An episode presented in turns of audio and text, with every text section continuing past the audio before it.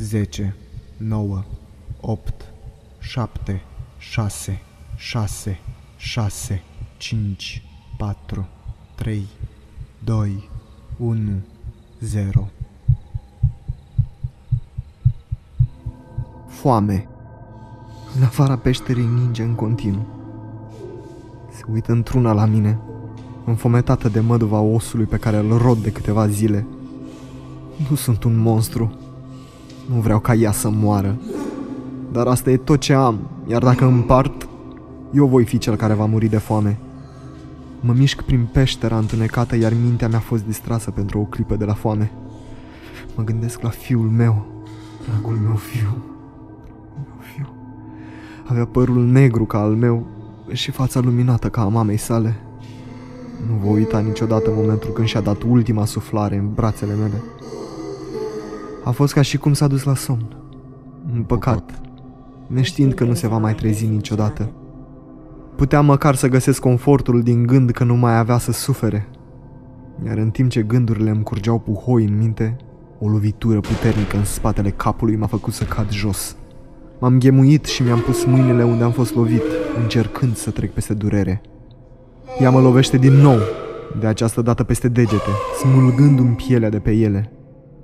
Când a încercat să mă mai lovească odată, am reușit să o prind de un braț și să-i smuncesc piatra din mâini.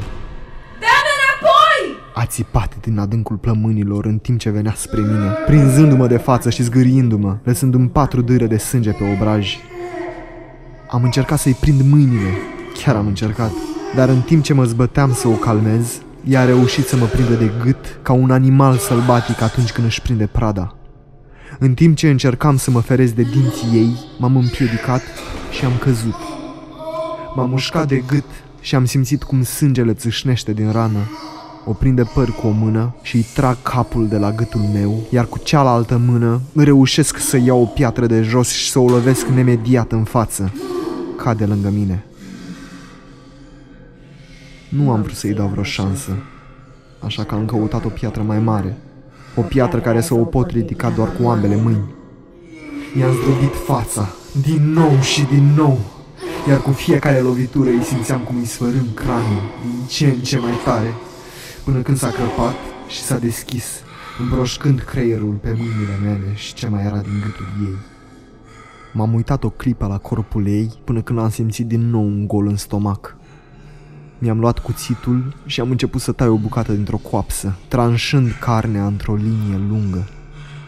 Am rupt o bucată mare și am început să o devorez în grabă.